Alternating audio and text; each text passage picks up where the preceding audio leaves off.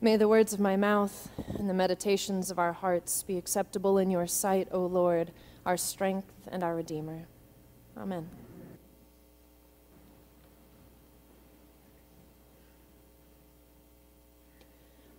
It started with a baptism, an ordinary enough thing, right? The baptizer may have been a little unusual, wild eyed, bug eating John who lives in the wilderness and is like getting in touch with nature, man. When John baptized Jesus, some insist a voice came from the clouds. Others say that's nonsense. It was just thunder. Everyone knows it was a cloudy day. A plain dove lit upon Jesus in that moment, though you and I know it was just a common pigeon if you've been in our Birds of the Bible study. And I don't know what you were hoping for in the paradox of God's baptism, but there will not be a commanding presence bursting forth that causes all to fall to their knees, blinded and wailing for the mercy that they know they do not deserve. Instead, the second person of the Trinity will be bathed by a dirty hippie's hands in our dirtier river waters. An epiphany. For who? Maybe Jesus, or John, or the crowds, maybe you. Then last week there was a wedding, and like all weddings, was predicated on that very common miracle of falling in love. And then there was another miracle. Jesus' first order of business was that there would be no business, but mirth. Not sure if you realized it at the time, but he made something like 150 gallons of wine, an incredible amount. Not just enough to wind the party down respectably, but a way of saying it had just begun. Why? You know, it wasn't wide sweeping humanitarian aid for the desperately ill or the end of disease like we wanted. He did not appear with the judgment against our enemies for which we clamored, or to expose the sinfulness which we hide so skillfully, even from ourselves. No, he came for our gladness, an epiphany. For Mary, maybe, or the servants, maybe you. And now, this week, Jesus goes to church, like us every week, giving the readings, saying the prayers, all his life. He gets up to read from the scroll of Isaiah before sitting down to preach about it, sitting being the traditional teaching posture. Sounds comfortable. Today, this scripture has been fulfilled in your hearing, he says. And that's the end of the sermon. The next sentence, which of course uh, it doesn't show when you're reading today, the next sentence is that the people were amazed at his words, quote. I don't know if you're particularly amazed. As sermons go, I feel like nine words ain't much. I mean, eh, I'd be amazed if I kept my job if I had a habit of giving nine, sermon, nine word sermons. But Jesus is telling them in his startling brevity that this is the kind of Messiah he was going to be. Now, the Hebrew scriptures gave some options for would be messiahs, right? A king who could conquer and reunify the nation, or maybe the exalted priest to bring the former glory into the new temple, a military man who would lead the uprising against the foreign oppressor. But Jesus chose Isaiah. He says this is going to look like hope for the poor and the oppressed, God's favor proclaimed. He will be the bruised reed, the suffering servant. Difficult words to hear for all of us who, ma- who imagine that worldly ways of power are God's ways as well. An epiphany. I don't know about you, but I love that we have an entire season dedicated to this experience called an epiphany a revelation without warning, an insight out of nowhere, a brief glimpse of understanding that feeling when something searched for clicks into place. It's a funny thing we do this.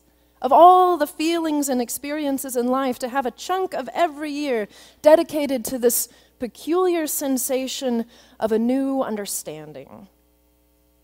Now, maybe you're thinking this season, well, I guess I've not had an epiphany yet, and maybe I should try harder to have one, but you shouldn't. Trying is exactly the opposite of what an epiphany is. It's not like learning.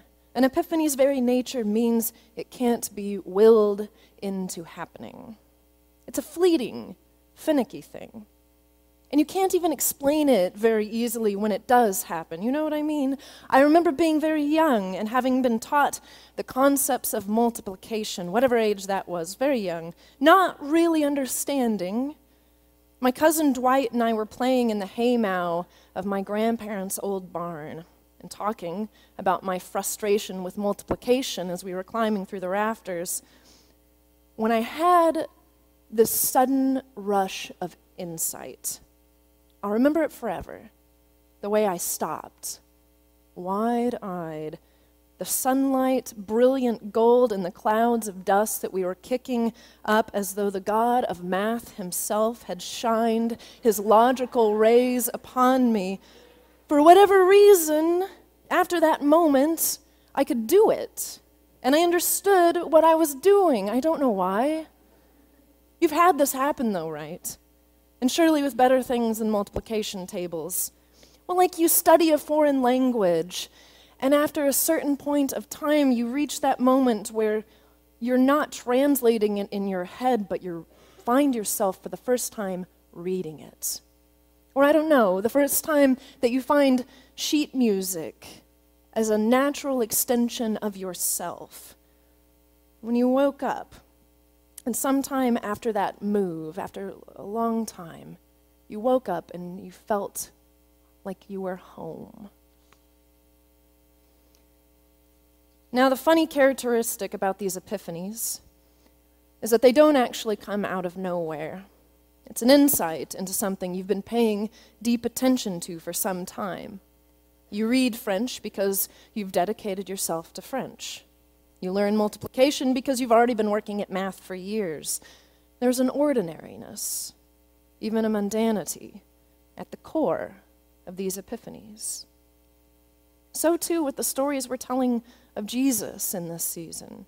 The wedding, for example, typical to the point of a stereotype, right? That some detail will be dropped or some disaster occur. This very common thing as a sort of wild insight into God's character. Or an ordinary sermon, first being amazing because it's short, am I right? But really, because no one knows what to do with the type of Messiah Jesus is describing. We still don't. Even the baptism. Now, you all know here course, that we believe in baptizing once and for all, that God's work is fully complete in that one immersion. No need to do it again because nothing can undo the work of God done in that moment, period. But I like that some scholars think that Jesus might have been baptized loads of times. Ritual bathing was very common, particularly among the Essenes who were right in the thick of things in Jesus' time. Imagine Jesus going for his weekly cleanse and then sudden insight. I don't know if it's true, if it happened like that, but I like it. You know, we come here every week bringing the works of our lives. We take some, let's admit it, very unspectacular bread and wine. And we say these holy words and proclaim it God's own body and blood. But even something that preposterous and fantastic can become ordinary when you do it all the time. You know that it's okay that it is, right? It's okay that you've memorized the words and sometimes have found your mind wandering as you recited them. That's the point. That the word be so near to you as to find its way into your habits and patterns. The emotional response comes and goes. The mind and body betray us, but the core remains. Listen, I've had an epiphany once. I was at a woman's bedside giving last rites. Those words we say to greet the pitiless and unyielding ordinariness of death. She was a lifelong Episcopalian, and her life had had this blessed combination of being both long and good. She had been unresponsive for days, hadn't eaten or drank in that time. I would later find out that it would only be a few hours to the end. But as her family and I all stood there holding hands, we reached the part where we say the Lord's Prayer. And I watched this woman's lips begin to move, to mouth the forms of words, joining us in a silent and miraculous recitation of those common phrases Your kingdom come, your will be done, on earth as it is in heaven. An epiphany.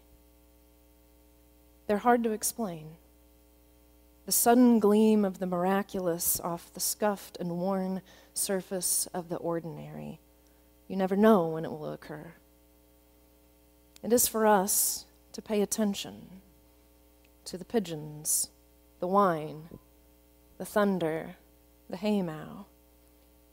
For attention, as our great Mary Oliver said, attention is the first act of devotion. Amen.